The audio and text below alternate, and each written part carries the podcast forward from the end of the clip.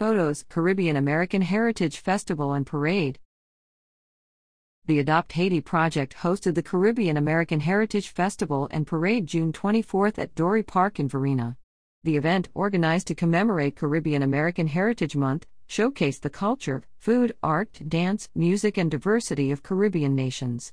Attendees enjoyed a number of live performances, food, vendors, a children's area featuring arts and crafts, and giveaways. The festival began with a parade themed carnival spirit, led by Natural Vyb, a Caribbean American carnival band.